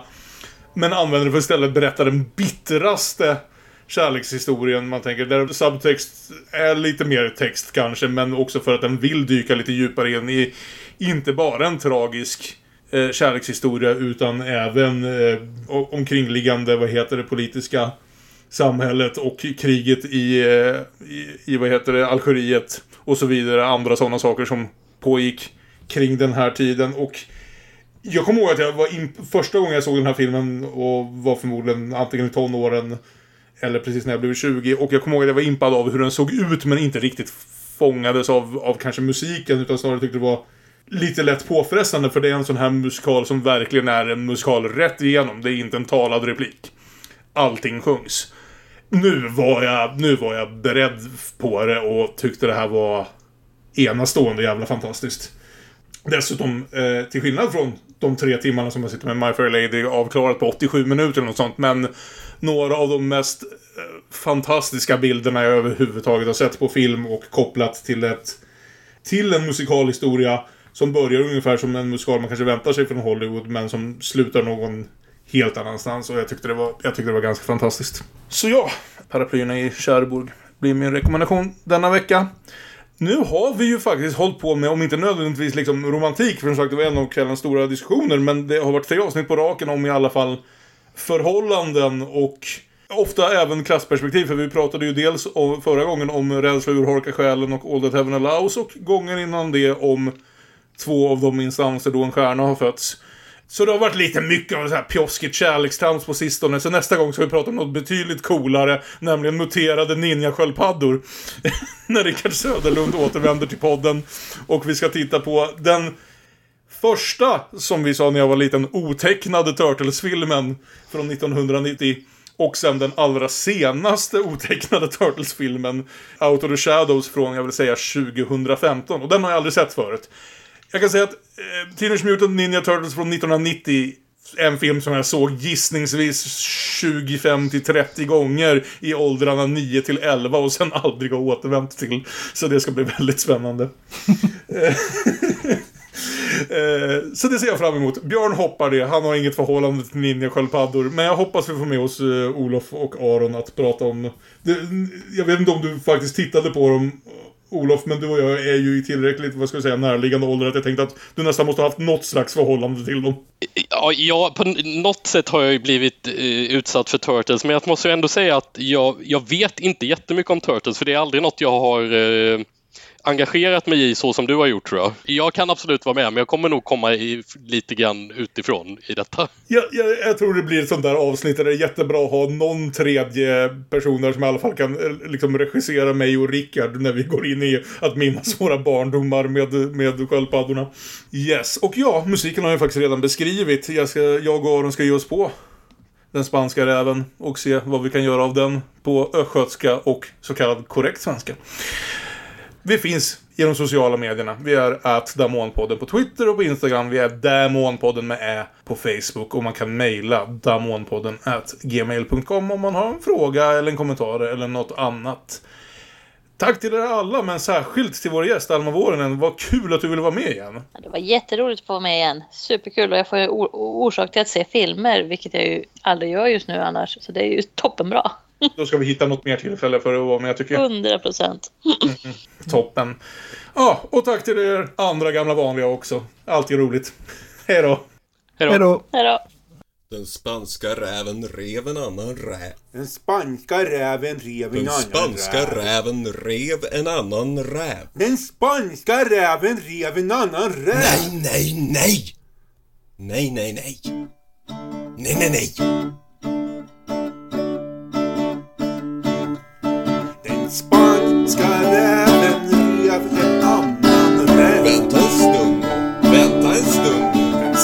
Spanska räven rev en annan räv. Vid Gud, hon kan det. Vid Gud, hon kan det. Vart var det räven gick och klev? Ibland säv, ibland säv. Och denna spanska räv. Rev en räv, rev en räv. Den spanska räven rev en annan räv. Den spanska räven rev en annan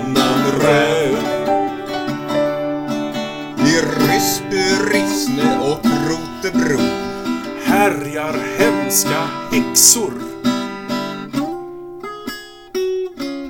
Vad vänligt av dem att bjuda in mig. Vad gjorde räven där han klev? Räven räv, räven räv. Och var var det han klev? Ibland säv, ibland säv. Den spanska räven rev en annan räv. Han klev bland säv och rev en annan räv.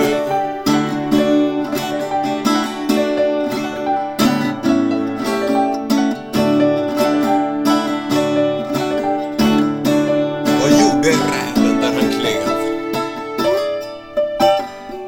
Rev en räv. Och var var det han klev?